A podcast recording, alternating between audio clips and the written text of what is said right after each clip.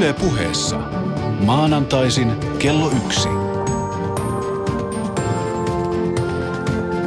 Maria Pettersson. Tervetuloa ohjelmaan. Mun nimi on Maria Pettersson ja tämän ohjelman nimi on Maria Pettersson. Tänään me kysytään, miksi kaksi suomalaista jätti kotinsa ja perheensä ja ystävänsä ja matkusti länsirannalle Palestiinaan. Meillä on studiossa toimittaja Lea Pakkanen ja opettaja Jorma Larinkoski, jotka on molemmat palvelleet länsirannalla EAPeina. Tervetuloa Lea ja Jorma.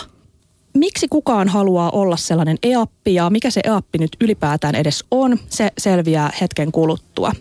Tässä puhu- lähetyksessä me puhutaan ihmisoikeuksista, Israelista, Palestiinasta ja Jumalasta. Nyt Lea, sä palasit viime kuussa länsirannalta Suomen talveen. Joo. Miten paluu suomalaiseen arkeen on onnistunut? No ihan hyvin, että alussa varsinkin oli tosi mukava tulla takaisin ja nähdä kaikki ystävät ja läheiset ja päästä lämpimään suihkuun ja lämpimään asuntoon ja se, että ei ollut koko ajan kylmä.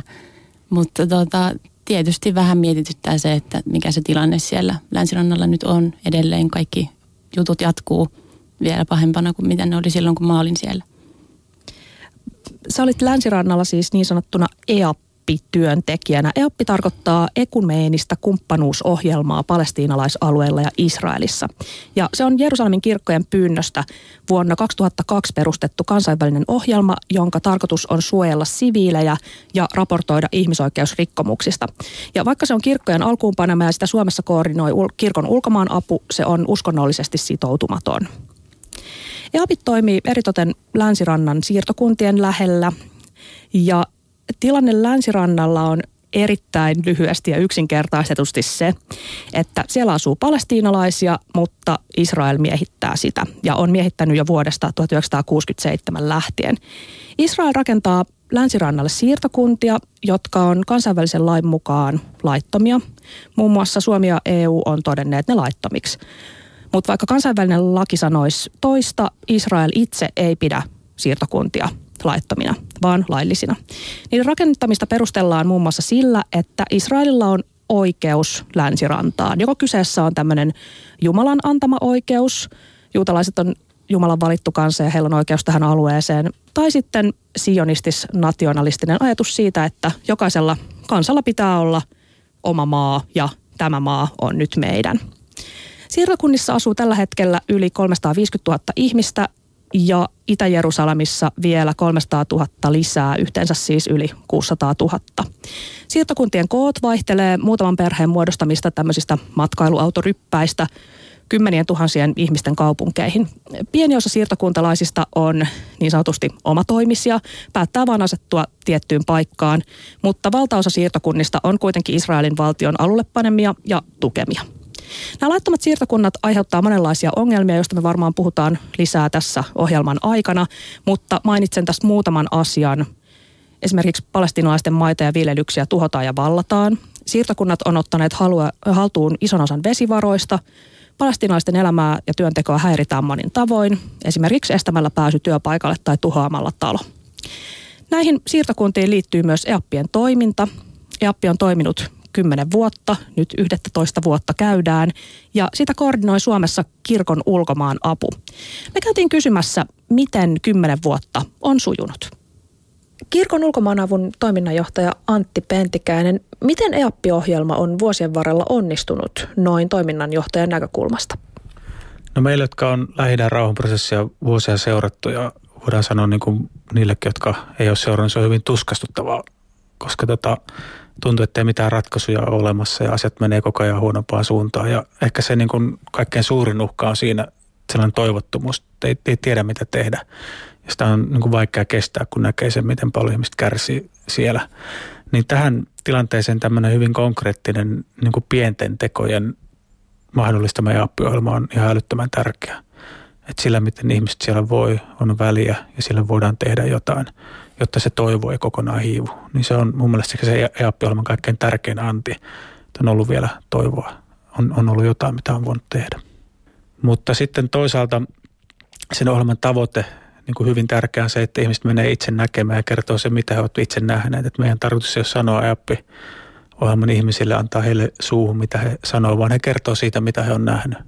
ja he kertoo, miten se on itse kokenut niin kuin omin sanoin. Ja tietenkin meidän toive on, on rauha. Et mun mun niin kuin käytännön motivaatiosta syvin on se, että mä näen, että Israel kulkee tiellä, missä se väkivallan kautta ajaa itseään entistä vaikeampaan asemaan. Ja en usko, että tämä niin yksipuolisen politiikkaan ja väkivaltaan perustuva linja tuo heille enää rauhaa. Että vaikka Israel laajentaisi puskurivyöhykettä ja siirtokuntia, niin se tulee olemaan aina niin pieni maa, joka tarvitsee rauhan naapurinsa kanssa. Ja se, että onko kahden valtion malli enää mahdollinen näiden uusien siirtokuntalaajennusten jälkeen ja, ja tämän tilanteen jälkeen, niin on ehkä se suurin huoli. Että mä, niin kuin ajattelen, että Israelin turvallisuuden kannalta niin kuin pidemmän päälle iso uhka on siinä, että palestinalaiset eivät koe, että he voivat elää taloudellista ja, ja muuten niin kuin itsenäistä ihmisarvoista elämää. Ja, ja se on tämän niin kuin uusimman vaiheen niin kuin ehkä se kriittisin seuraus. Että se kahden valtion malli menee kauas ja, ja mihin nämä ihmiset menee, mihin, mihin se heidän olemassaolonsa katoaa. Ei heitä kaikkia voi tappaa. Heitä asuu Israelin valtion rajojen sisäpuolellakin niin paljon, että ei tästä tiestä seuraa kuin uusia väkivallan kierteitä ja, ja menetettyjä ihmishenkiä. Maria Pettersson. Yle.fi kautta puhe. Jorma Larinkoski, siviilissä sä olet Helsingin saksalaisen koulun biologian ja maantiedon opettaja. Miten sä päädyit Länsirannalla? No mä olen ollut opettajana neljännesvuosisadan kaiken kaikkiaan ja tuli lopulta sitten aika ottaa vähän niin kuin etäisyyttä siihen omaan hommaan ja lähteä vuorotteluvapaalle. Ja työnantajan kanssa saatiin tästä sovittua tästä asiasta ja ää, en, mä oon sillä aika, aika impulsiivinen tapaus jossain mielessä, että mä en laatinut mitään valtavia suunnitelmia tälle vuorotteluvapaalle, mutta sitten heti syksyllä, kun muut olivat aloittaneet koulunkäynnin ja mulla oli sitten hyvä aikaa puuhailla kotona kaiken näköisiä remonttijuttuja, niin yksi päivä kaupungissa käydessäni bussissa löysin Metrolehdestä tämmöisen ilmoituksen, jossa haettiin ihmisoikeustarkkailijoita ja mä sitä vähän aikaa mietin, koska hakuaika oli ihan lopussa, niin laitoin sitten kiireesti hakemukset sisään ja siitä se lähti. Muut lähtee vuorotteluvapaalla ehkä joskus vähän rennompiin hommiin. Sä päätit lähteä kolmeksi kuukaudeksi länsirannalla. No mä olen ollut kyllä yli, yli 30 vuotta kiinnostunut tästä lähi alueesta ja, ja tota, äm, olen ollut ja yhä edelleenkin pidän itseni Israel-myönteisenä ihmisenä. Tosin nyt sen hallituksen tai niiden hallitusten, jotka siellä ovat politiikan ruorissa, niin heidän, heidän tekonsa eivät kyllä ole mun mielestäni hyväksyttäviä.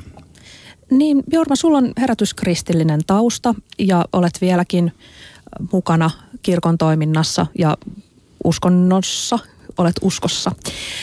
Miten sun Israel-käsityksessä on muuttunut tässä vuosien varrella? 30 vuotta sanoit seuranneesi.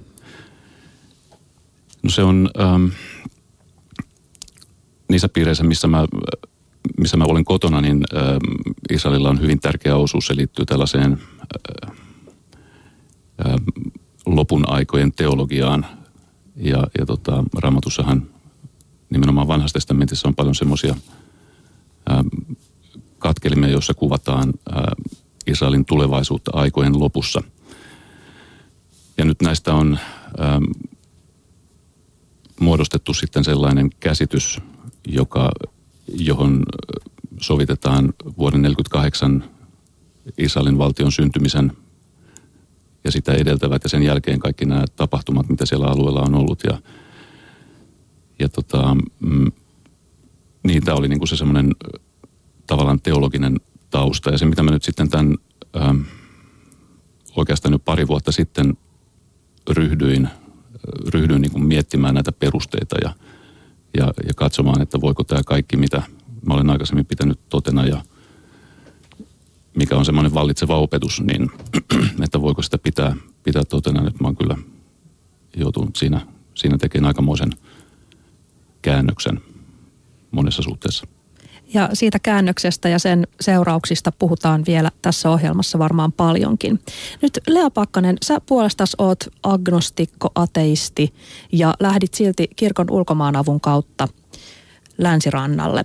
Kerro ja. ihan lyhyesti elämäntarinasi, joka huipentuu sit siihen, miten susta tuli EAPPI. No tota, mä ystävien kautta kiinnostuin tästä Israel-Palestiina ihmisoikeustilanteesta ja tota, sain heidän kauttaan lisää tietoa tästä alueesta ja olin sitten tämän israelilaisen ihmisoikeusjärjestö ICADin leirillä tuolla länsirannalla vuonna 2011 ja tuota, siellä me rakennettiin palestinalaisperheen talo uudestaan, koska se oli vedetty maan tasalle israelilaisarmeijan toimesta, koska heillä ei ollut rakennuslupaa tälle talolle.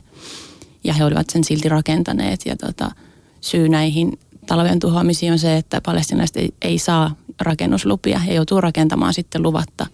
Ja tämä israelisjärjestö sitten tekee töitä tämän asian parissa ja mä niin kuin tätä kautta tutustuin koko tähän ilmiöön ja tähän konfliktiin ja vietin yhteensä noin kuukauden siellä miehitetyllä alueella ja näin tosi paljon kaikkea. Ja tota, motivoiduin sitten niin palaamaan alueelle ja tekemään jotain lisää ja sitten tämä kirkon ulkomaanavun EAPPI-ohjelma ei kuitenkaan ole mitenkään uskonnollisesti sitoutunut, että siellä on EAPPeja tulee yli 20 eri maasta ja on juutalaisia, muslimeja, kristittyjä, buddhalaisia, agnostikkoja ja ateisteja ja ihan kaikenlaisia ihmisiä, että se ei niin kuin liity siihen, mutta se on mun mielestä se oli tosi hyvä ohjelma, että siinä on niin hyvä infrastruktuuri, että se on hyvin järjestetty ja mä halusin sit sitä kautta lähteä toimimaan. Mitä sun ystävät ja perhe sanoi, kun sä kerroit lähtevässä länsirannalla?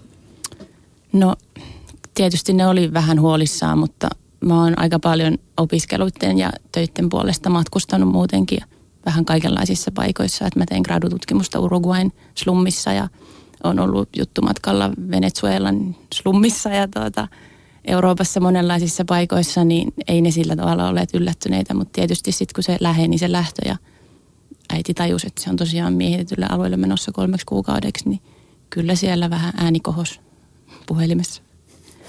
Mitäs Jorma, mitä sun perhe ja ystävät sanoi? No yksi, yksi läheinen ihminen, kun mä kerroin sitten, mihin olen lähdössä ja miksi lähden, niin totesi, että mä olen takinkääntäjä. Ää, ymmärrän hyvin sen kommentin, mutta, mutta tota, hän kyllä on nyt jälkikäteen ymmärtänyt hyvin nämä mun perusteet ja ymmärtää myös mun näkökantoja. Niin, ää, perheessä muuten sitten kysyttiin, että lapset kysyivät, että, tota, että onko meillä jotain niin kuin varusteita siellä, niin kuin kypäriä tai jotain. Mä kerroin, että juu, että siinä on semmoinen liivi, että liivi päällä kuljetaan. Ja sanoin, no okei, okay, hyvä sitten, kunnes heille selvisi, että se on puuvilla liivi. Mitä muuta kuin liivien hankkiminen näihin valmisteluihin kuuluu? Mitä kuuluu koulutukseen? Mitä täytyy tehdä ennen kuin päästetään sinne länsirannalle tarkkailemaan ihmisoikeuksia? No täällä Suomessa meille järjestettiin siis tämmöinen viikon mittainen yhteiskoulutus kaikille Suomesta lähteville, että meitä oli silloin 12. Ja tietysti jokaiselta odotetaan, että on hyvät perustiedot siitä konfliktista, että ei tarvitse ihan alusta asti lähteä. Mutta ihan tämmöisiä käytännön asioita, että tota, mm, EAPien työstä, että mitä me tehdään siellä, että mitä on tarkastuspisteet, mitä, minkälaisia mielenosoitukset siellä, miten monitoroidaan ihmisoikeuksia, miten raportoidaan niistä ja mitä niin kuin, miten käyttäydytään alueella ja kaikenlaisia kulttuurisia asioita. Tietysti myös turvallisuusjuttuja, että miten, miten armeijan kanssa käyttäydytään tai miten siirtokuntalaisiin pitää suhtautua. Tai... Miten? Mitkä oli ne vinkit? Miten armeijan kanssa käyttäydytään? Mitä siirtokuntalaisiin pitää suhtautua? No sotilaiden kanssa niin äh, ihan, ihan normaali ystävällinen käytös, että ei, ei mitään siis ihmeellisempää. Että, mm. että tota, no siirtokuntalaisten kanssa meillä oikeastaan annettiin neuvo, että ei, ei hirveästi kannata heidän kanssaan ryhtyä keskusteluihin, koska siellä on monilla hyvin, hyvin valmiiksi negatiivinen asenne ja, ja tota, mielipiteet kaikkien kansainvälisten järjestöjen toiminnasta – Mm. Ja siihenhän mekin EAPpilaisena sitten tietysti kuuluttiin, koska kansainväliset järjestöt siellä ovat mm. tavallaan tekemässä heidän äh, maanvalloituspuuhansa vaikeammaksi. Mm. Ja sitä korostettiin, että heillä on aseet, teillä ei. Että muistakaa se, kun olette siinä vuorovaikutuksessa, että täytyy pitää matalaa profiilia tai oma mieli rauhallisena niissä tilanteissa, koska siirtokuntalaiset on lähes aina raskaasti aseistautuneita, että heillä on rynnäkkökiväärit mukana ja sotilaille tietysti myös. Mm, ja ylipäänsä meidän tehtävä ei ollut sinne mennä mihinkään rauhaan pakottamiseen tai, mm. tai rauhan turvaamiseenkaan. Jotenkin voimakeinoon, vaan, vaan me oltiin tarkkailijoita ja meidän tarkoitus oli olla ää, luomassa turvallisuutta läsnäolomme kautta. Mm. Eli ihmisille, jotka, jotka siellä elää sen tilanteen keskellä, että he näkevät, että täällä on ihmisiä, jotka näkee, jotka ottaa valokuvia, jotka kirjoittaa ja jotka raportoi ja mm. heidän tarinansa tekee tiettäväksi sitten omissa kotimaissaan. Nimenomaan. Nyt EAPPeja on ollut siellä tämän kymmenen vuoden aikana yli tuhat monista eri maista. Mitä sanoisitte? Siellä on siis selvästi erilaisia taustoja, on toimittajaa, on uskonnollisesta taustasta tulevaa, mutta onko joku semmoinen yhteinen asia, joka yhdistää EAPPeja teidän kokemuksen mukaan? No varmaan joku semmoinen tietty empaattisuus ja kyky jotenkin lähteä tuommoiseen joku sekoitushulluutta ja rohkeutta ehkä. Ja semmoinen taito oppia uutta, että se on kuitenkin aika haastava tilanne ja vaikka siitä valmiiksi jo tietää jotain, niin ei sieltä kukaan samanlaisena tule pois kuin mitä sinne meni. Että joku semmoinen niin kuin mielenkiinto ja sitten joustavuus. Mm. Siinä meidän ryhmässä, meitä oli 12 tosiaan, niin kuin Lea mainitsi, niin äh, mä kerran kysyin siinä meidän koulutuksen aikana, että, että onko täällä partiolaisia. Muistaakseni noin puolet porukasta oli. Mutta tämä nyt aivan anekdoottina, että en tiedä, onko se mikään määräävä tekijä. Ja nyt täytyy vielä kysyä, että, että miksi just Palestiina? Onko maailmassa muita tämmöisiä paikkoja, sanotaan miksei Tiibet, miksei Länsi-Sahara? Maailmassa on, on paljon paikkaa, jossa tilanne on kurja, jossa tarvitaan vapaaehtoistyötä. Miksi juuri Palestiina on teille se paikka, minkä te valitsitte?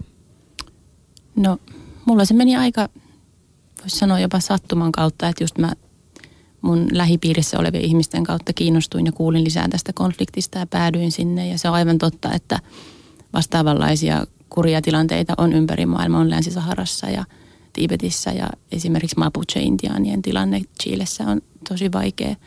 Mutta sitten yksi ihminen kuitenkin pystyy tekemään vain tietyn verran ja mun mielestä on parempi ehkä keskittyä ja keskittää voimavaransa ja tietotaitonsa johonkin tiettyyn asiaan, kun sitten lähtee joka paikkaan haromaan ja varmasti monilla muilla paikoilla tilanteet on sellaisia, että sinne tällaisella vapaaehtoispohjalta ihmisoikeustarkkailijat eivät voi edes lähteä. Että se on sitten ammattimiesten ja toisenlaisten järjestöjen työkenttää. Ihan totta, että toi Israel-Palestiina on kuitenkin, siellä on tosi paljon järjestöjä. Se on yksi maailman tarkimmin tutkituista ja dokumentoiduista ja valvotuista konflikteista. Että sinne, siellä on sitä miehitysinfraa jo niin paljon, että sinne pystyy laittamaan ns. siviilitarkkailijoita – mutta sitten vastaavaa työtä EAPPikin tai niin kirkkojen maailmanneuvoston toisenlainen järjestö niin on alkamassa tekemään tuolla Kolumbiassa. Että sinne on myös menossa tällaisia puolueettomia tarkkailijoita. Osallistu lähetykseen Shoutboxissa. Yle.fi kautta puhe. Kuuntelet Yle Puhetta. Meillä on studiossa toimittaja Lea Pakkanen ja opettaja Jorma Larinkoski, jotka on molemmat olleet vapaaehtoistyössä ihmisoikeustarkkailussa länsirannalla. No, mä kävin itse Israelissa ja Palestiinassa marraskuussa. Matkan jälkeen mulle ei ollut ihan selvää, että olenko mä palannut pyhältä maalta vai pahalta maalta. Mutta se oli selvää, että kumpi tahansa onkaan kyseessä, niin maahan pääsy oli tehty aika hankalaksi, ainakin minun kohdallani. Näin varmasti ei ole kaikilla. Esimerkiksi mun isoäiti pääsi maahan kyllä ongelmitta, ilmeisesti eläkeikä suojasi siinä. Mutta multa tentattiin, että mitä mä olen menossa tekemään ja kenen kanssa. Ja pois päästessä sitten taas kyseltiin vanhempien nimet ja matkustushistoriaa ja että ollaanko pussailtu arabeja nyt tämän matkamme aikana. Ja mun puolisolta, joka kävi siellä taas elokuussa, niin Israelin lentoyhtiö El Al takavarikoi Varsovassa kaikki kamat paitsi passin ja lompakon, eli vaatteet, tietokoneen, puhelimen, ihan tämmöisistä tarkistussyistä. Ja hänet pakotettiin sitten koneeseen ja pantiin lentämään Tel Aviviin ilman mitään tavaroita. Mä olin tietysti tosi huolissani, kun mitään ei kuulu, kunnes se lopulta sitten sai kamansa takaisin ja pystyi ilmoittamaan, mitä oli tapahtunut. Oliko maahan pääsy teille vaikeaa ja mitä te sanoitte tullissa? Kerroitteko te olevanne EAPPeja? Voiko te sanoa edes ääneen? No ei sitä kyllä voi sanoa ääneen, että jos sanan ihmisoikeudet mainitsee siinä Ben Gurionin lentokentän selvityksessä, niin se on saman tien kuulusteluihin ja jopa sit maasta karkoitus, mikä on aika käsittämätöntä. Kyseessä on kuitenkin ihan legitiimi Suomen ulkoministeriön kehitysyhteistyörahojen rahoittama ohjelma. Ja tota, niin, ihmisoikeustyötä tehdään. Että mä ensimmäisen kerran kun menin sinne, niin jouduin kuulusteluihin ja olin nyt toisella kerralla sitten viisaampia. Laitoin ristin näkyvästi kaulaan ja menin sinne sitten se, niin semmoisen kiltin uskovaisen tytön näköisenä ja tuota, sitten kun kysyttiin, että mikä on matkan tarkoitus, niin sanoin, että tulin pyhiä paikkoja katsomaan. Ja sitten ei mitään, että tervetuloa ja nautin matkastasi. Joo, äh, asiana voi tietysti kertoa monella tavalla ja mä kerron silloin mennessäni aivan totuudenmukaisesti, että olen kirkkojen maailmanneuvoston projektiin tulossa ja että tarkoitus on ö, olla yhteydessä kristittyihin, mikä myös oli meidän ohjelmamme yksi tärkeitä, tärkeitä asioita. Hmm.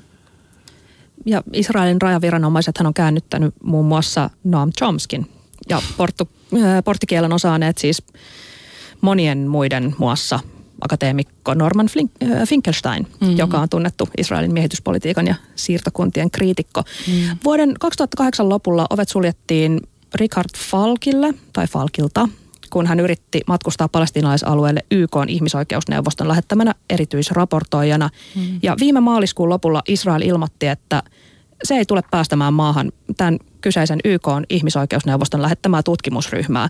Eikö tämä kuulosta aika radikaalilta? Miksi tästä ei nouse tämän isompi kohu?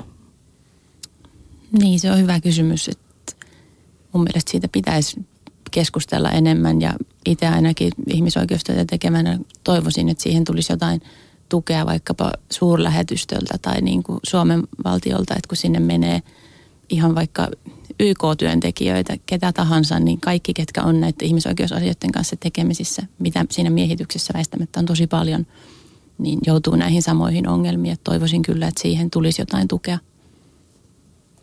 Nyt meillä Shoutboxissa, johon mielellään saa laittaa lisääkin kysymyksiä ja kommentteja, kysytään nimimerkki JTL kysyy, että menittikö sinne itsenne takia vai pyyteettömästi auttamaan? Nämä kysymykset motiiveista on aina vaikeita, koska ähm, mä luulen, että se on loppumaton syö, jos, suo, jos alkaa, alkaa niin kuin pyrkiä tämmöiseen täysin pyyteettömään. Kyllä mun täytyy ihan sanoa, että, että tota, mä lähdin sinne, koska se tuntui musta oikealta ja hyvältä ratkaisulta. Ää, enkä ainakaan lähtenyt sinne pahaa tekemään. Jorma, mikä oli sun asemapaikkas ja tehtäväs? Ää, se oli kaupunki nimeltä Tulkarem, joka on tämmöinen noin 50 000 asukkaan kaupunki ää, 15 kilometrin päässä rannikolta. Siinä rannikolla samalla kohtaa on Netanian kaupunki, ja tietysti 15 kilometrin lisäksi siinä on myös muuri, jonka, jonka tota, läpi ei ihan noin vaan mennä. Että siellä on sitten pari tarkastuspistettä, joissa se läpimeno on mahdollista joillakin tietyillä edellytyksillä. Mitäs Lea, missä sä palvelit? Mä olin tämmöisessä pikkukylässä nimeltä Januun, joka on se Länsirannan pienin kylä tuolla Länsirannan pohjoisosassa, että siellä asuu 80 ihmistä. Se on semmoisen kaupungin kuin Nablus, niin sen lähistöllä. Ja mitkä teidän, mikä oli semmoinen tyypillinen päivä? Mitä teidän työhön siellä kuuluu? Meillä siellä Tulkaremissa me käytiin kaksi kertaa viikossa checkpointilla aamulla. Neljän aikaan aloitettiin silloin, kun se checkpointti aukesi. Se oli siis tämän muurin läpäisypaikka, jonka, jonka kautta siinä pohjoisella länsirannalla asuvat palestinalaiset menivät töihin Israelin puolelle – niiden aamun kolmen, neljän ensimmäisen tunnin aikana siitä meni vaihteleva määrä ihmisiä kolme ja puolen tuhannen paikkeilla noin about. Me suoritettiin laskentaa ja aina jos siinä tarkastuspisteen toiminnassa oli jotain häiriötä, niin sitten otettiin yhteyttä Israelin sisäministeriön alaiseen tämmöiseen palvelevaan puhelimeen ja, ja kerrottiin, että, että nyt on jotain häikkää, että voisiko he tarkistaa, että mikä siellä on – usein tässä häikässä näin sieltä tarkastuspisteen ulkopuolelta katsottuna oli jotenkin semmoinen, vaikutti, että se on jotenkin ä, ähm, mielivaltaista, että, että se ilmiselvästi voi olla väärässä, mutta tuli semmoinen väistämättä semmoinen ajatus, että, että jos jollakin oli huono aamu, niin, niin tota, sitten pantiin palestinalaiset kärsimään. Millä tavalla? Sillä että, että siinä päästettiin muodostumaan pitkiä jonoja ja, tai sitten jos siinä oli tämmöiset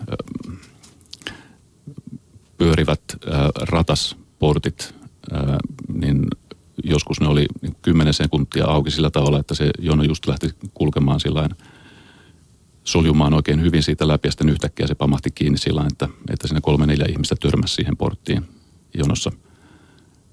Ähm. Ja niin, tämä oli nyt siis, siis pari kertaa viikossa. Sitten meillä oli muutama kerta viikossa käytiin maatalousporteilla, jotka on myös tämmöisiä muurin läpäisypaikkoja palestinalaisille, joiden maat on jääneet sinne muurin väärälle puolelle. Eli paikka, mistä he pääsevät sitten käymään niitä maitansa hoitamassa. Mitäs Lea, mitä te teitte? Te teitte ainakin pitkiä näyttäytymiskävelyitä. Joo, kyllä nämä näyttäytymiskävelyt oli meidän aamu- ja iltarutiini. Eli tuota, Janunissa on sellainen tilanne, että se sitä ympäröi Itämaarin siirtokunta tällä hetkellä melkeinpä joka suunnalta ja laajenee koko ajan siihen Januunin maille päivä päivältä enemmän ja EAPien tärkeä työ on sitten aamulla kävellä sen kylän halki ja näyttää, että täällä on kansainvälisiä tarkkailijoita paikalla, että ne jokainen siirtokuntalainen niillä kukkuloilla, kun heillä on siellä ne karavaanit ja ne tota, etuvartioasemat, että he näkevät, että kansainväliset on paikalla, koska kymmenen vuotta sitten koko kylä evakuoitiin läheiseen kaupunkiin, kun se siirtokuntalaisten väkivalta yltyi niin silmittömäksi, että siinä ammuttiin lampaita ja käytiin ihmisten kimppuun ja muuta. Et nyt kyläläiset osa on palannut takaisin, mutta vaan kansainvälisten tarkkailijoiden turvia. Meillä on siellä Janunissa niin kuin ympärivuorokautinen päivystys. Ja tota, eli yksi tiimistä on aina Janunissa. Meitä oli siinä niin kuin Janun tiimissä kuusi ihmistä. Ja loput sitten pakkautuu kuljettajan kanssa autoon ja käydään ympäri tuota, aluetta ajelemassa ja tapaamassa kyläläisiä. Että me katettiin noin 30 kylää siinä Nablusin kaupungin ympäristössä, jotka kärsii siirtokuntalaisväkivallasta, että heidän kimppuunsa hyökkäillään tai olivipuita katkotaan tai maita poltetaan tai puita poltetaan tai mitä tahansa, niin käytiin siellä ja otettiin sitten raportteja näistä tota, tapauksista, mitä oli ollut. Ja sitten toinen tärkeä alue oli tuo Jordanin laakso, joka on siinä länsirannan itäosassa Jordanjoen sivua pitkin, että se kattaa länsirannasta kolmasosan kaiken kaikkiaan, tosi valtava maa-alue. Ja siellä tapahtuu sit sitä, että siirtokuntalaiset, ne ei ole siellä väkivaltaisia, mutta ne on siis tämmöisiä taloudellisia siirtokuntalaisia, että he on muuttanut sinne maanviljelijöiksi. Mutta se maa otetaan sitten näiltä palestiinalaisviljelijöiltä ja siinä on sitten myös Israelin armeija monella tavalla mukana, että he usein käy niin, että armeija julistaa jonkun maa-alueen NS-sotilaskäyttöä, mikä sekin on kansainvälisen lain vastaista, että, että otet, tehdään näin. Ja sitten vähän ajan päästä se maa onkin sitten siirtokuntalaisten viljelysmaina. Ja siellä on tuota, palestinalaisia maanviljelijöitä, jotka sitten kärsii näistä toimista ja sitten myös semmoisia lammaspaimen beduineja, jotka on puolinomadeja ja he, tuota, heidän elinkeinonsa ja elämisensä on tehty mahdottomaksi, niin sitten heidän niin kuin, elämäänsä kohdistuvia juttuja raportoitiin myös. Meille kävi Bethlehemissä sillä tavalla, että me oltiin siellä toimittajan ominaisuudessa ja saatiin, tai meitä ammuttiin kyynelkaasukanisterilla myöskään, siis myönnettävästi luultavasti me ei oltu se tärkein kohde, vaan sellaiset nuoret kundit, jotka, jotka siellä sitten heitteli kiviä, mutta joka tapauksessa kyynelkaasua naamaan. Suomalaisille EAPille on sattunut muutamia uhkaavia tilanteita. Kaksi suomalaista on muun muassa pidätetty ensimmäinen meni vapaa-päivänään checkpointille, kamera roikku olkapäällä. Hän ei ottanut kuvia, mutta hänet pidätettiin silti. Ja toinen oli menossa poimimaan oliiveja, paikalle kurvaa sotilasauto pidättää, koska kyseessä on muka sotilasalue. Sitten kun asia alettiin selvittää, kävi ilmi, että oho, ei se ollutkaan mikään sotilasalue, ja hän pääsi pois. Sitten siirtokuntalaiset on läimäytellyt päähän ja, ja heittänyt yhtä kivellä ja joka viikko kuulee tietysti solvaamista. Koitteko te itse uhkaavia tilanteita? No siellä oli tietenkin paikkoja, joissa olisi toisella tavalla toimien voinut joutua lähemmäksi väkivaltaa tai sen uhkaa. Mutta tota, en mä, ainakaan mä en kokenut sillä tavalla. Mitäs Lea? No tota, tuon mun oleskelun aikana niin syttyi tämä Gaasan viimeisin sota. Ja mä olin silloin myös Betlehemissä. Ja tota, sitten siinä – kun sitten länsirannalla ympäriinsä ihmiset, palestinalaiset alkoi osoittaa mieltään tätä hyökkäystä vastaan ja sitä sotaa vastaan ja, ja sitten laajemmin miehitystä vastaan ja oli aika paljon levottomuuksia, niin sitten mä olin Betlehemissä just palaamassa Januuniin sinä iltana ja tota, palestinalaiset semmoiset teini-ikäiset pojat heitteli kiviä ja polttopulloja sit noita, sitä Betlehemin muuria ja sen semmoisia sotilaiden asematorneja päin. Ja sitten sieltä tornista ne sotilaat ampu ensin kumiluoteja ja sitten ihan tuota, oikeita luoteja. Niin meillä oli just tämä paluu, piti päästä bussiasemalle ja sitten tuota, yksi semmoinen posliinikauppias palestinalainen lähti viemään omalla autollaan meitä sen kaiken luotisateen ja kyynelkaasu ja kaiken läpi, että ei me oltaisi muuten päästy sieltä sitten oikein mitenkään. Ja, mutta tota, se oli ehkä semmoinen, mutta niin, onhan siellä koko ajan vähän semmoinen uhkaava tilanne tavallaan, että aina pitää niin kuin, olla tosi tarkasti selvillä, että mitä ympärillä tapahtuu. Niin miten israelilaiset suhtautuivat teihin ja toisaalta palestiinalaiset? Varmaan aika eri tavalla. No palestinalaiset oli kyllä erittäin ystävällisiä ja, ja siis se oli liikuttavaa se ystävällisyys, jota siellä, siellä sai mm. kohdata, että kadulla liikkuessa, ää, koska siellä ei paljon turisteja eikä länsimaisia ihmisiä ylipäänsäkään liiku, niin tota, saatettiin kutsua spontaanisti kahville tai teelle tai ja mm. aika ajoin ei ollut mitään yhteistä kieltäkään ja silti yhdenkin kerran niin mies tuli kaupasta ulos ja oli lähdössä pois ja siinä näki muut ja mun kollegan, kun oltiin kävelemässä meidän majapaikkaa kohti, niin hän rupesi siinä meidän kanssa jutteleen ja kun sitä kieltä ei löytynyt, niin hän vaan iski meille käteen sitten virvoitusjuomapullot, mitä hän oli itse käynyt ostamassa siitä. Ja... Mm. Entäs Näin. israelilaiset, Lea? Paitsi luotisade. No tota, ainahan siinä joutuu sitten väittelyyn ja varsinkin vapaa-päivinä, kun sitten sieltä länsirannalta lähtee pois ja vaikka Israelin puolelle ja jotenkin sitä aina miettii, että kun ihmiset kysyvät, että no mitä sä täällä teet, niin että onko mulla nyt aikaa semmoiseen tunnin kiivaaseen keskusteluun tai voimia vai, vai ei. Että joskus jossain ravintolassa ensin meni hirveän hyvin tota, jutustelu sen ravintoloitsijan kanssa ja ai kiva ja Suomesta ja voi voi ja siellä aika kylmä on ja täällä Israelissa on lämmin ja puhuttiin säästä ja näin, mutta sitten kun käy ilmi, että mitä mä teen, niin sitten hän hyvin nopeasti kiihtyi ja että siitä tulee kipakka keskustelu kyllä. Ja miten sä sait pidettyä itsesi siellä tilanteessa sivusta seuraajana? Siis siellä on, on tapahtuu aikamoista epäreiluutta, niin kuin olette mm. kertonut, niin, niin miten pystyy olemaan puuttumatta, ihan vaan kirjaamaan ja seuraamaan? No siinä pitää vaan keskittyä siihen, että tämä mä teen työni parhaiten sillä että mä pysyn rauhallisena ja mun tehtävä on välittää ne faktat eteenpäin eikä muuttua itse yhdeksi niistä välikohtauksista. Ja siinä on myös se puoli asiasta, että jos siinä ryhtyy jotenkin ylittämään sen oman roolinsa rajat, niin saattaa sitten aiheuttaa niille ihmisille, jotka on siinä, eli näille palestinalaisille, niin myöhemmin ongelmia. Eli he saattavat sitten saada maksun tai koston siitä, että, että siinä olen minä jotenkin tekeytynyt sankariksi tai – mm. koittanut olla rauhanturvaaja. Niin, toi on ihan totta. Mulla tuntui pahalta. Me oltiin esimerkiksi Hebronin kaupungissa ja, ja siellä oli, sanotaan, siellä oli yksi tie, joka oli varattu ainoastaan juutalaisille ja ulkomaalaisille. Eli mm. siinä ei saanut kävellä palestiinalaiset ollenkaan. Mm. Ja, ja se jotenkin se epäreiluuden määrä – tuntui aivan sietämättömältä. Että teki jotenkin mieli mennä sinne ja, ja huutaa, että käsitättekö te ihmiset, että mitä te olette tekemässä. Mm. Eikö teillä tullut tämmöistä? Miten, mä en ymmärrä, mikä tämä sen on, mistä te ammennatte sen. Hämmästyttävää. Niin. Ehkä sitten siinä kuitenkin meillä on välineet toimia ja just se raportointi, vaikka se välillä tuntuu kieltämättä epätyydyttävältä, että tässä mä kuulen ja näen, miten toi ihminen on pahoinpidelty ja – en tee muuta kuin kirjaa ylös ja pistän eteenpäin. Mutta kuitenkin, että se palaute, mitä sit ihmisiltä saa, että kiitos kun olette täällä ja kiitos kun teette tätä työtä.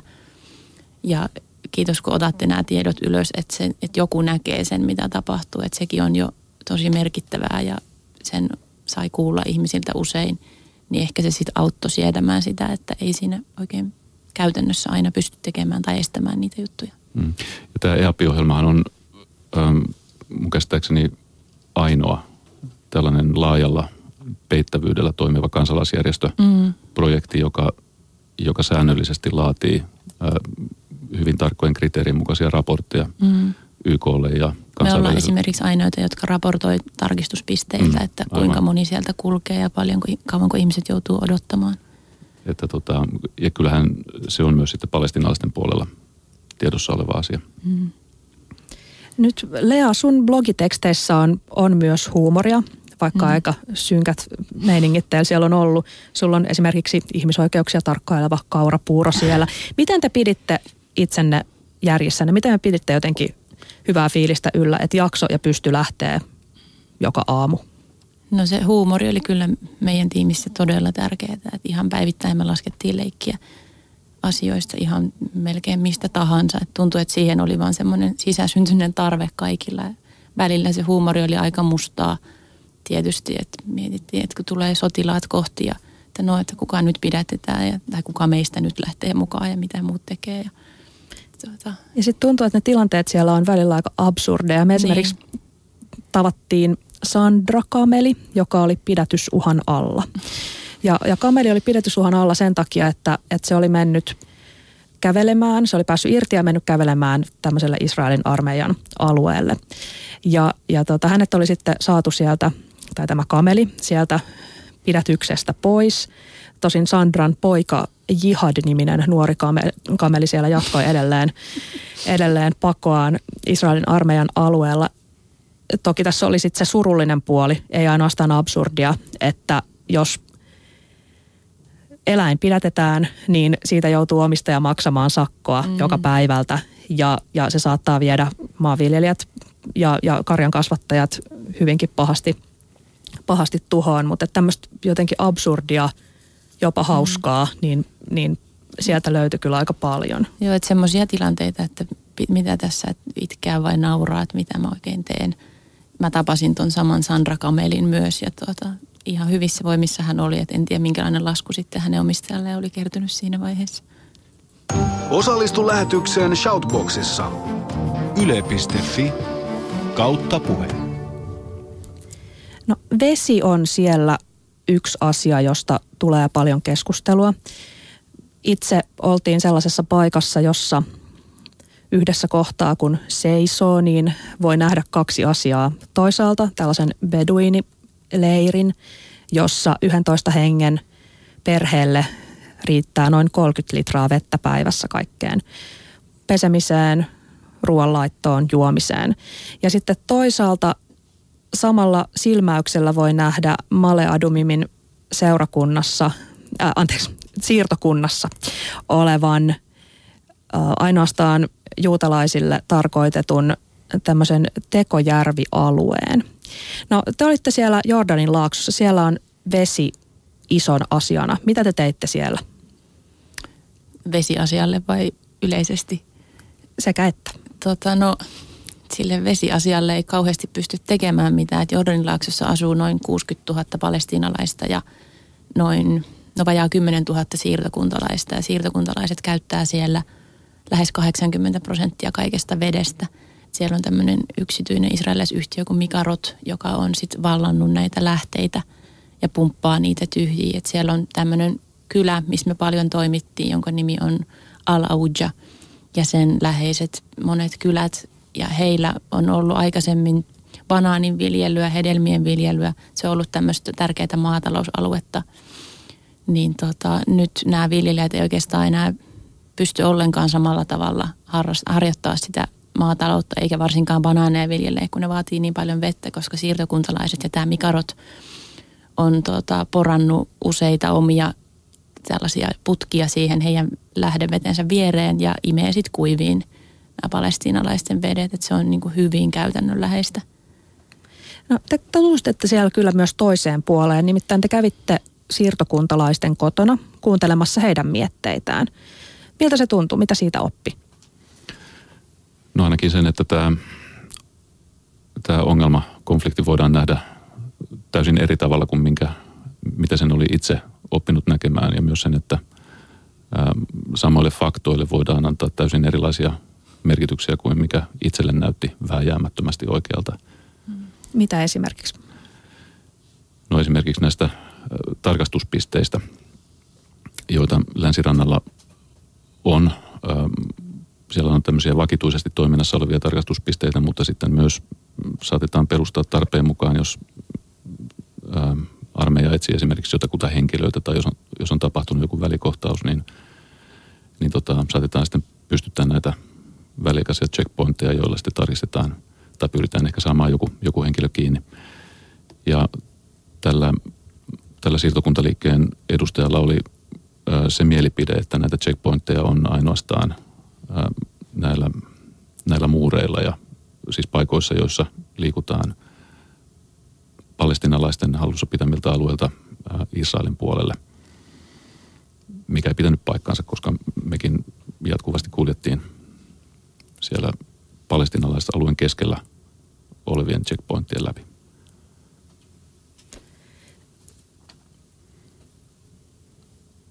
Puutuitteko te tai dokumentoitteko te ihmisoikeuskysymyksiä myös palestinalaisen yhteisön sisällä? Vai oliko tämä ainoastaan ikään kuin sitä, mitä israelilaiset tekee palestiinalaiselle? No kyllä siinä niin kaikenlaiset asiat tuli tietysti esiin niissä raporteissa, mutta ei missään nimessä ole kyse siitä, että mitä israelilaiset tekee palestiinalaisille, että ihan riippumatta siitä, kuka tekee ja mitä, niin raportoidaan ja kirjataan ylös, että siinä meidän niin kuin, periaatteet, jotka meidän toimintaa ohjaa, on ihmisoikeudet ja kansainvälinen laki. Mutta että mä en nähnyt siellä oman työpestini aikana ainuttakaan sattumusta, missä vaikkapa israelilaiselle olisi tehty siellä jotain hänen ihmisoikeuksiaan rikkovaa. Mm. Ja kyllä me, meidän tiimi silloin ähm, raportoitiin, ähm, kun me oltiin seuraamassa mielenosoitusta, niin me kyllä hyvin tarkasti kerrottiin eteenpäin sitten, että kuka aloitti sen väkivaltaisemman puolen siitä. Ja kyllä se mm. meidän siellä ollessa oli, oli tota palestinalaiset, jotka ensimmäisenä alkoi heittää kiviä pääasiassa. Meidän edeltävä tiimi oli ollut todistamassa sekä että, että aika ajoin sen oli aloittaneet palestinalaiset, aika ajoin sitten oli alkanut tämä kaasun käyttö mm. israelilaisten puolelta, mutta tietysti tuommoisessa tilanteessa, jossa, jossa toinen osapuoli on niin selvästi altavastaajana ja toisella osapuolella on käytössä valtava määrä tekniikkaa ja voimaa, niin tämmöinen vaatimus teknisestä tasapuolisuudesta, niin se on aika, aika absurdi. Mm. Maria Pettersson. Yle Puhe. Kuuntelet Yle Puhetta. Studiossa mun kanssa ovat toimittaja Lea Pakkanen ja opettaja Jorma Larinkoski, EAPPI vapaaehtoistyöntekijöitä. EAPPI tarkoittaa siis ekumenistä kumppanuusohjelmaa palestiinaisalueella ja Israelissa. Siihen liittyy ihmisoikeustarkkailu ja suojeleva läsnäolo – Palestiinassa ja sitten vaikuttamistyö täällä Suomessa. Lea ja Jorma on nyt kertoneet kokemuksistaan ihmisoikeustaistelun ytimessä. Ja te hyvät kuulijat voitte osallistua ohjelmaan esittämällä kommentteja tai kysymyksiä Shoutboxissa osoitteessa www.yle.fi kautta puhe. Nyt Lea, sä palasit vajaa kuukausi sitten ja Jorma, sun palusta on jo pidempään. Sä olit siellä itse asiassa lähdit noin vuosi sitten ja olit siellä kolme kuukautta. Miltä tuntui palata takaisin Palestiinasta tänne ensimmäiseen maailmaan ja mitä te olette tehnyt? Onko tämä reissu jotenkin muuttanut teitä ihmisinä? Oli tietysti kiva palata Suomeen ja, ja tota, täällä oli kevät vaihtumassa kesäksi valkovuokot kukkia. Sillä oli jotenkin epätodellinen olo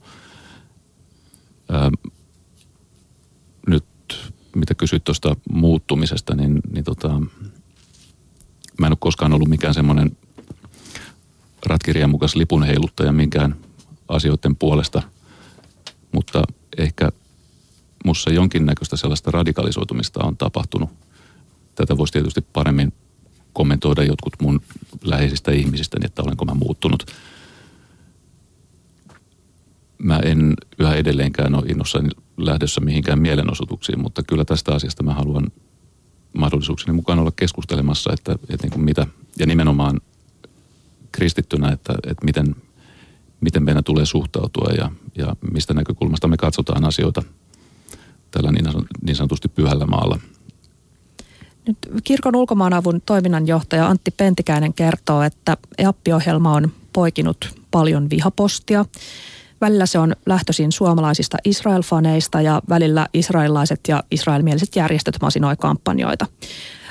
Kuunnellaan tähän väliin, mitä Antti Pentikäinen kertoo palautteesta. Me on jotenkin lähdetty itse siitä, että kirkollinen järjestö ei voi niin kuin sivuuttaa sitä, mitä lähi tapahtuu. Ja se on myös asia, josta me on saatu paljon kritiikkiä. Mä oon henkilökohtaisesti saanut ehkä eniten palautetta, yli 500 varmaan palautetta viime syksynä pelkästään henkilökohtaisesti palautetta. Ja meitä painostetaan paljon, tulee uhkauksia rahoituksen lopettamisesta ja joskus jopa henkilökohtaisiin tai henkilökohtaisia uhkauksia – niin me reagoidaan niihin niin, että se on vain osoitus siitä, että tämä on asia, jota meidän täytyy jatkaa, joka on tärkeä keskustelun aihe. Valtaosa palautteista tota, on ollut hyvin henkilöönkin käyvää, mutta tota, en mä sitä sillä tavalla harmittele. Ehkä mä niin kuin suren siinä, että meillä Suomessa on sellaista uskonnollisuutta, jossa niin kuin Jumala näyttäytyy ihmiselle tällaisena mustasukkaisena kostajana, jolla on niin kuin poliittiset tarkoitusperät. Ajatellaan, että sillä, että Israelin politiikasta esitään kriittisiä havaintoja, niin seuraa Jumalan kosto Suomelle ja, ja Suomen kirkolle ja yksittäisille ihmisille. Mua niin kuin vaivaa näiden ihmisten puolesta se, että he joutuvat elämään tämmöisessä pelon maailmassa. Mä toivoisin, että he voisivat käsittää ja nähdä Jumalan, niin kuin rakkauden Jumalan, joka, joka rakastaa ihmisiä eikä, eikä kiroa heitä tämmöistä asioiden takia. Ja mä toivoisin, että meidän kirkossa ja kristittyjen mielissä olisi tärkeänä se, että kaikki ihmiset on luotu Jumalan kuvaksi ja, ja myös palestinalaiset on luotu Jumalan kuvaksi ja heidän ihmisoikeuksiaan pitää kunnioittaa. Ja mä tiedän, että ajatteleva, tunteva ihminen ei kestä niin kuin itkemättä nähdä sitä, mitä se päivittäinen miehityksen arki on. Ja, ja mä en itse voi sen takia niin kuin vaieta tästä asiasta – mä koen, että ei se ole oikein. No mä tiedän, että mä en ole viime aikoina saanut hirveästi kehoja myöskään Neappi-ohjelman tukijoilta, mutta sitä palautetta on tullut vähemmän ja, ja on sanonut molempiin suuntiin, että mä annan minkään tyyppisen painostuksen vaikuttaa siihen, mitkä meidän intentiot tässä ohjelmassa on. Maria Pettersson. Yle.fi kautta puhe. Niin Jorma, miten sun uskonveljet ja sisaret on ottaneet vastaan sen, että sä oot kiinnostunut Palestiinan ihmisoikeuskysymyksistä? Varmaan ristiriitaisin tunteen yksi mun läheisistä ystävistä, joka aloitti varmaan, ähm, tai jonka, joka näki niin kuin asiat hyvin samalla tavalla kuin minä näin joskus kaksi vuotta sitten vielä, niin, niin tota, hänen suhtautumisensa muuttui kyllä tässä viime syksyn aikana oikeastaan hyvin paljon samanlaiseksi kuin munkin suhtautumiseni. Monien kanssa, nyt ei ole tästä asiasta hirveästi puhuttukaan. Mun vaimoni oli silloin käymässä siellä kanssa ja, ja tota, hän sai aika semmoisen tiiviin paketin tietoa ja myös kokemusta siitä, että mitä se miehityksen todellisuus on. Ja kun hän palasi Suomeen, niin hänelle kyllä valitettavasti sitten tuli, tuli tota hyvinkin kriittistä palautetta, mutta jostain kumman syystä mä en ole saanut. Ehkä mä oon niin pelottava. Kyllä, hurja Jorma Larinkoski täällä, biologian ja maantiedon opettaja. Näkisittepä studiossa. Lea, ootko saanut palautetta? Olen saanut palautetta, mutta en ole saanut vihapostia vielä. Että tota, kyllähän se liittyy jotenkin olemuksellisesti jostain syystä tähän palestinalaisalueella tehtävään ihmisoikeustyöhön, että siihen reagoidaan kärkkäästi. Ja mä itse en ole uskovainen, mutta tota, että mun lähipiirissä ei ehkä sitä sellaista palautetta tuumista, vaikka toi Pentikäinen puhui tuossa omassa spiikissään, mutta tota, kollega esimerkiksi Eappi Eero Mäntymaa sai vihaisia viestejä jonkun vihaisen puhelunkin, että jotenkin siihen suhtaudutaan vähän sillä tavalla, että kun tekee tuolla työtä, että se on jotenkin puolueellista, että kun me ollaan siellä länsirannalla ja raportoidaan, että me katsotaan asiaa vaan niiden palestiinalaisten näkökulmasta tai muuta, mutta... No mitä sä vastaat tähän kritiikkiin?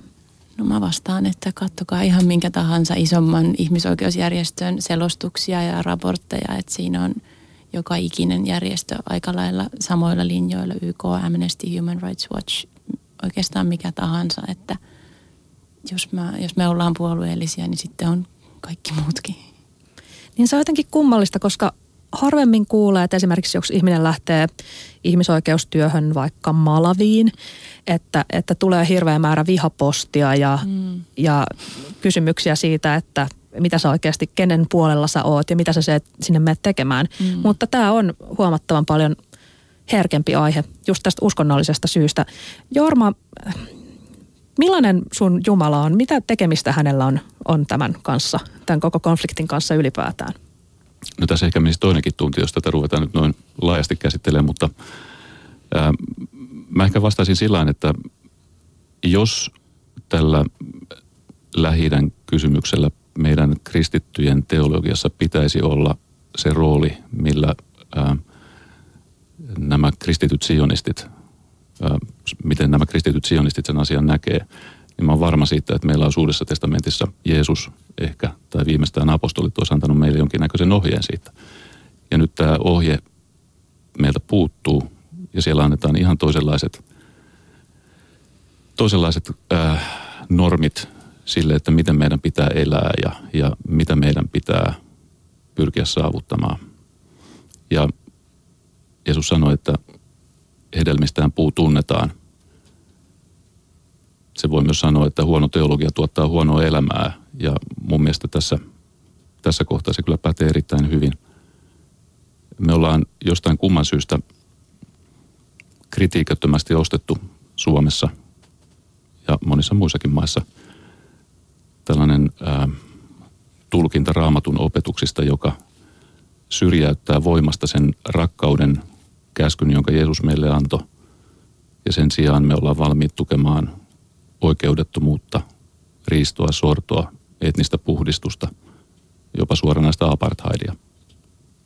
Tämä olikin mielenkiintoista. Mä, kun me tultiin takaisin sieltä lennettiin Tel Avivista pois Israelista ja Palestiinasta, niin meidän kanssa samassa koneessa oli 40 suomalaista, tämmöistä 40 plus ihan sinne 80 asti suomalaista, jotka oli olleet vapaaehtoisena palvelemassa Israelin armeijassa.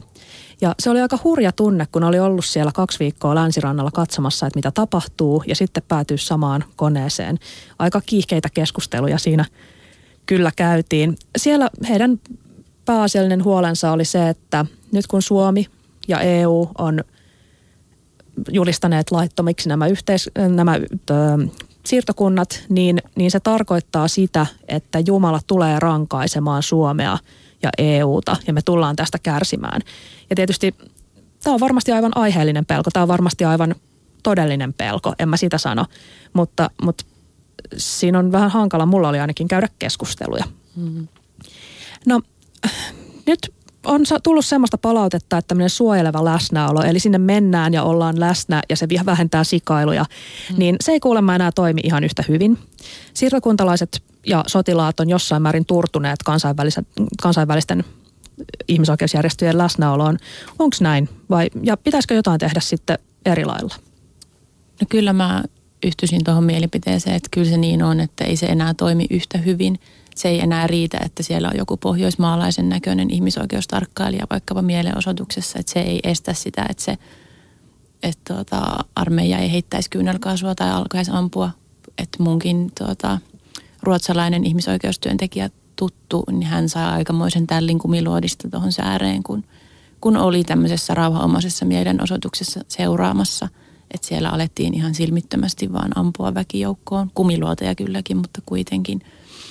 Että jotenkin tuntuu, että noi ihmisoikeustyöntekijät ja järjestötyöntekijät on siellä sen kansainvälisen lain valvojina, että, että me edustetaan siellä sitä, mutta sitten kuitenkin meillä on hyvin rajallinen se auktoriteetti ja sananvalta ja mandaatti siellä, niin toivoisi, että siihen tulisi jonkunlaista – tukea sitten vaikkapa valtiotasolta, että kuitenkin EU ja Suomikin ja suurin osa maailman maista tuomitsee siirtokunnat ja monet toimet, mitä Israelin armeija tuolla länsirannalla harjoittaa, että siitä ei oikeastaan ole mitään kysymystä, että onko se oikein vai eikö se ole, niin että siihen autettaisiin ja tultaisiin jotenkin tukemaan niitä ihmisoikeustarkkailijoita.